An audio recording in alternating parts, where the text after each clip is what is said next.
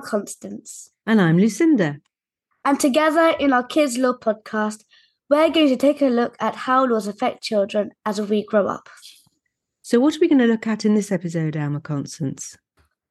Well, in the last episode, we discussed why it's important to be able to challenge the behavior of organizations like the police because they have such strong powers over people. I want to understand more about who controls the government.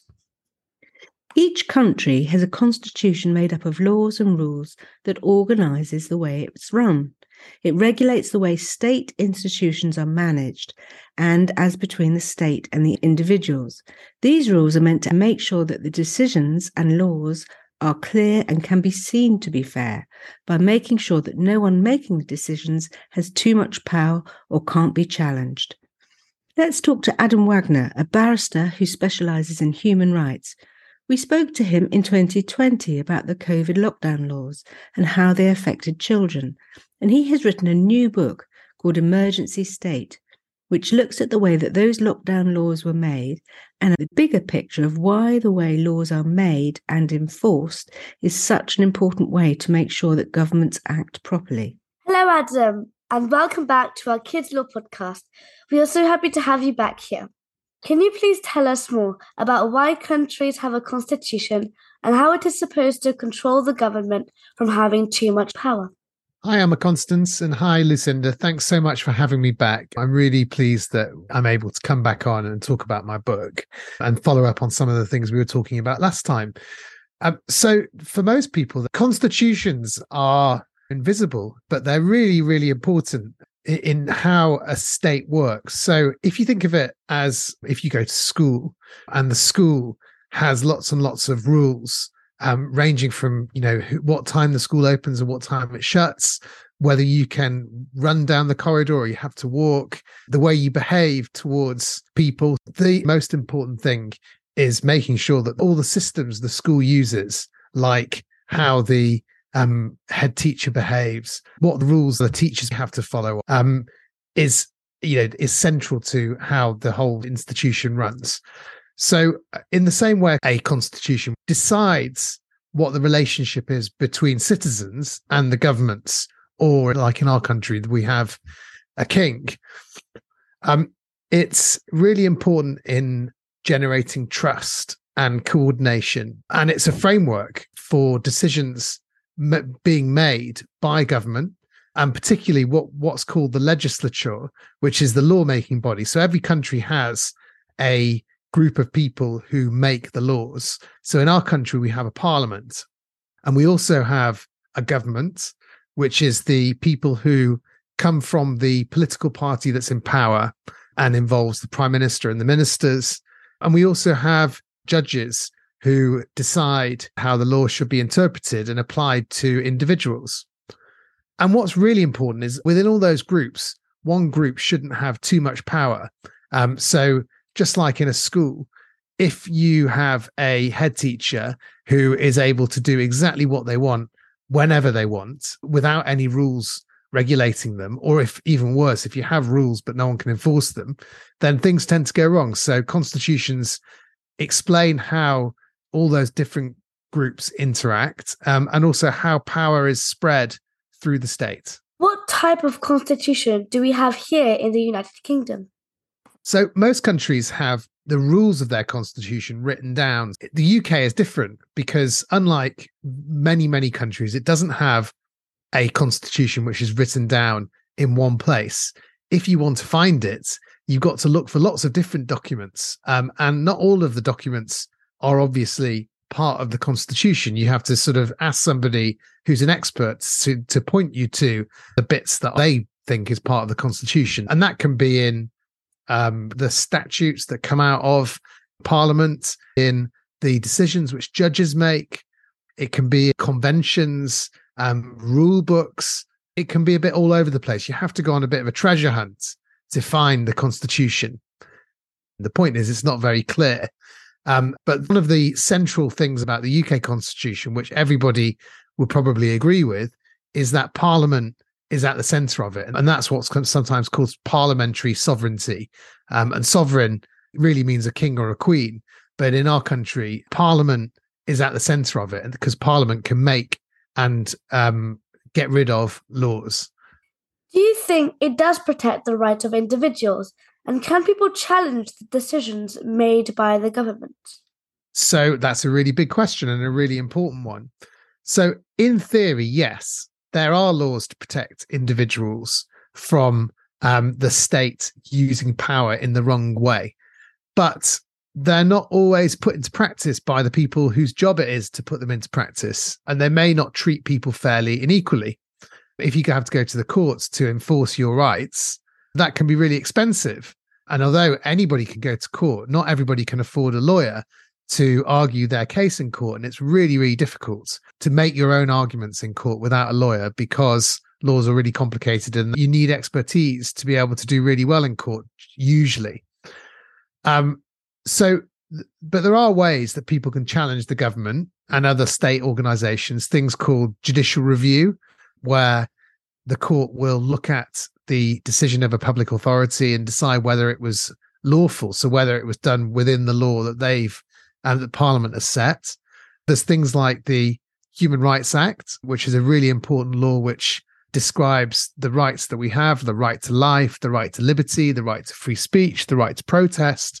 Those are all really important rights which um, which are protected in law. But again, you have to go to court to enforce them. So it can be it can be really difficult for lots and lots of people to go and find a lawyer and, and go to court. But one of the really interesting examples recently of the possible really really uh, heavy power of the states is during the COVID pandemic, and that's what I talk about in my book.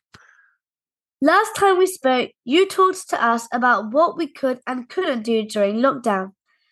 That was a very strange and quite a scary time for all of us. We couldn't go to school or see friends or even go on holiday. What laws did the government use then to make that happen? Yeah, so when we spoke last time, we were in this very um, strange time when the government was deciding practically every few days what we will be allowed to do from when we woke up in the morning to when, when we went to bed at night. You know, would we be able to leave the house? Could we go to school? Well, could we work? Could we go to the shops? Like the things that usually are just the most simple things became really quite complicated, which is what I talk about in the book. And how that worked was the government created over a hundred laws. They used something called the Public Health Act, which is an act of parliament which allowed the government to basically make a criminal offense of socializing, of worshipping, of singing and dancing, of exercising. And most difficult for for many people is we couldn't even be with our loved ones, um, even if they were sick. And one of the things that I talk about in the book is that those laws were, weren't made in the normal way that Parliament makes laws. So there's about 1,400 people that are in Parliament. There's about half in the House of Commons who are elected, and half in the House of Lords who aren't. And usually, when laws, especially important laws, before they get passed, they get debated in Parliament, usually for months. They can be amended so people can make changes to them, and then they eventually get voted on. But because we were in an emergency, that whole process went out the window. And instead of them taking months to pass laws, it sometimes took days. And very often, in fact, with over a hundred of those laws, the the Secretary of State for Health, Matt Hancock, he just signed them at the bottom of the piece of paper, and all of a sudden, almost by magic, they came into force. And I was just reading his books. He describes this. He would print them out at home, and he would sign the law, and all of a sudden, we wouldn't be able to leave the house, or it would be a criminal offence to rise with somebody. So these this was a really strange time. And it lasted for 763 days and over 100 laws where the where just a few people in the center of government were deciding all these laws um, and basically parliament took a back seat. And that was a really you know as you said it was quite a frightening time. It's also really important and interesting to look at it and think about what what happened and how it happened.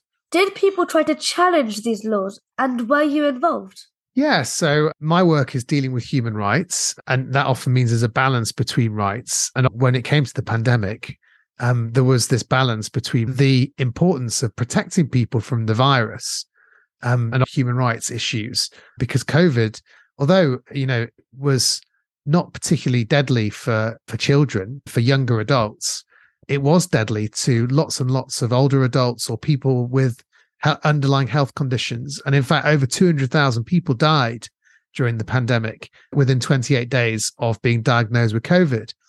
Um, lots and lots of people are left with something called long COVID, which makes them exhausted and you know unable to go to work or go to school, those sorts of things. So it was a really dangerous disease. So you had to think, well, wait, what's the way to balance our rights to family life, to freedom of speech, to religious observance, all of those things against the threat of spreading this really deadly virus before there was a vaccine. And the government had to decide what that balance was. And I was involved in quite a lot of legal cases. For example, about hotel quarantine, which is over 200,000 people were kept in hotel rooms for two, almost two weeks after they came back from certain countries, including lots of children. And I was involved in cases challenging that policy. I was involved in a case after there was a very serious crime happened involving a woman who was walking home from work. Um, some women went out, wanted to go out and protest, and the police told them that they weren't allowed to go and protest for women's safety. And that eventually was found to have been unlawful by the courts because the police were thought that the COVID regulations, the COVID laws, meant that nobody could protest. But in fact, that wasn't true. They should have allowed, they should have at least thought through whether there was a balance between the public health risk of the protest and the right, the right to freedom of speech, the right for those women to explain to uh, to show to talk to everyone to society about what they were thinking and what they were feeling. And i also work with the joint committee on human rights which is a part of parliament. It's a group of um, people from all over the house of lords and the house of commons that look at human rights issues. And i spent a year working with them to try and understand the issues relating to covid. Are there any covid laws still in force so there is still the Coronavirus Act, which is a very big piece of legislation, a law which did lots and lots of different things. It was actually an, an emergency bill that was already had already been written in most part. It was designed for for a flu outbreak, but what they did is they took it off the shelf and they said, right, we're going to call it the Coronavirus Act, and it did things like allow for courts to sit online which made a big difference because before COVID, there was you couldn't have a court um, by video link like by Zoom or, or Teams, but so all of a sudden you could. This um, act did lots of other things to make it easier for society to run while um, there was a pandemic. Um, but but in terms of the restrictions that we all remember, like not being able to leave the house, not being able to travel, um, having to self isolate, um, when we had COVID or when we, or to wear face coverings. None of that exists anymore. That's all gone. I know that COVID hasn't yet gone away completely, but the vaccines protect most of us now. But if we had another pandemic, how do you think laws should be used? Um, yes, so so COVID hasn't gone away really at all. What's got less is the risk to people of catching COVID because most people have had COVID or they and or they're vaccinated. But I think there's lots to learn about what happened um, during the pandemic. One thing that we should learn about the, the way the laws were passed is that after a few weeks, when we knew what was happening a bit more and it was a bit less of an emergency, I think that there should have been more thought should have been given to involving other people in the making of those laws. Because when only a few people are making laws, um, instead of a whole parliament or the public being involved, um, you can make mistakes and you don't know if what you're doing is the right thing or the wrong thing. And I think the laws got really complicated really quickly. And I think that we could have done things a, a little bit better like that. I think there's another important thing that happened is that you you probably will have heard that lots of the politicians who were responsible for making the laws didn't follow the laws that they were making. So the prime minister in the end has, has gone. Boris Johnson is no longer prime minister, in part because in government there were lots and lots of parties during the lockdowns when we all had to not have parties. You probably remember at Alma Constance that uh, as parents had to uh, tell the children that they weren't allowed to have birthday parties, but the prime minister had a birthday party. And I think that's a lesson to learn about government, but it's a it's a lesson we all should know from our everyday lives that when you see your parent or a teacher breaking the rules that they've just told you that you've got to keep. Um, and how does it make you feel? does it make you feel like you should keep the rules? Oh, because he's the one that actually made the law. So why is, aren't they following it? Exactly, and it doesn't set a good example, does it? Um, in the end, I think people do what they think is right, but they also follow people's examples. And we can all learn not just about politics, but about all parts of society that if we want people to take seriously, do the right thing, first thing is the people making the rules need to do the right thing. So um, I think it's really important to um, to learn those lessons. Do you think we should have a constitution in one document? Would that have been better?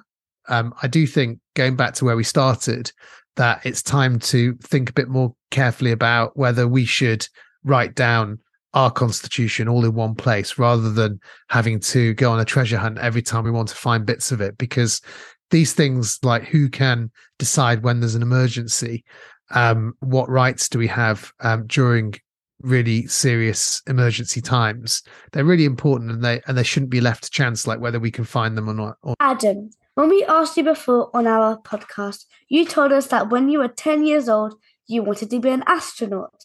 And then later on, you wanted to be a lawyer because you wanted to use law to help people. Do you think legal challenges are an effective way to help people and why? Um, yeah, I, I think they really can be. I mean, sometimes in law, when you're especially when you're in court a lot it's a bit like sport sometimes you win and sometimes you lose and that's just part of the way it all works but lots of times i've been involved in cases where people have been helped by the law. Um, and as a lawyer your job is to help people use the law to help themselves. And there's lots and lots of times where lawyers can help people find the right way to challenge the, the, way they're being treated by another person or by the government or by you know by the state. But i think we do help people. And you know i still want to be an astronaut. I haven't given that up but um if i'm not going to be able to be an astronaut then being a lawyer is pretty cool too i know you have a daughter mary so what's it like having a daddy that's a lawyer it it's kind of weird because i've had my friends at school saying i seen your dad on tv or i seen i i heard your dad on the radio well, you like coming to the book book launch, didn't you? Yeah, mainly because there was food. That's my daughter. And do you think would you be a lawyer when you grow up? No, definitely not. No. What do you want to be? I don't know. I'm eight. Alma, do you know? No, good. I want to study music. And then... That sounds good. I think Mary would do that. Thank you so much, Adam, for explaining the British Constitution to us and the role of law in making state organizations operate properly. Do you have any suggestions of where people can get more information? Um, yeah. So, oh, that's a good question. Yeah. So, um, I set up a charity which helps you find out all about human rights, and it has lots of videos and animations and infographics and articles and all sorts of things. And I think it'd be it's brilliant for children as well. And it's called Each Other, that's eachother.org.uk and just have a have an explore and if your school wants to use any of the things or get some thoughts about how to use them in lessons then just get in touch um, through the contact tab thank you so much adam. That that's great. Absolute pleasure. Um, really nice to see you again alma constance and well done for doing this. It's great. Thank you. Nice to see you too. Well alma what do you think about what adam told us today? Well he told us that most countries have a constitution which regulates the way that the government, the lawmakers, and the judges work together. In the UK, we don't have a single document with all of these rules, and so it's rather like a treasure hunt when looking for them. During COVID, the government didn't use Parliament to debate the laws, and they were made very quickly. Usually, a new law would probably take many months to make, but the COVID laws only took a few days. Yes, Adam says it's important when laws are made to balance the rights of the individual and the government. And that if there is a next time when laws need to be made very quickly, we should have more people involved in looking at these proposed laws. He also thinks that legal challenges are a good way to help people, as a lawyer's job is to help people understand the law and challenge the way that they are being treated if necessary. In our podcasts, we've been exploring how laws work and affect young people. It's important for all of us to understand our rights and responsibilities so that we can make informed decisions, not only about our lives, but also about things like voting for MPs who make the laws and understanding how the legal justice system works. It's also important that children know that they should be kept safe and that adults must care for them. Remember, if you've got any worries, talk to an adult you trust and tell them how you feel. This includes your teachers at school who are there to help look after you. So tell them if you need to talk to them. You can find more information on our Kids Law Info website. Keep your questions coming in. Please subscribe, rate, and share the podcast with your friends. See you soon in the next episode. Bye.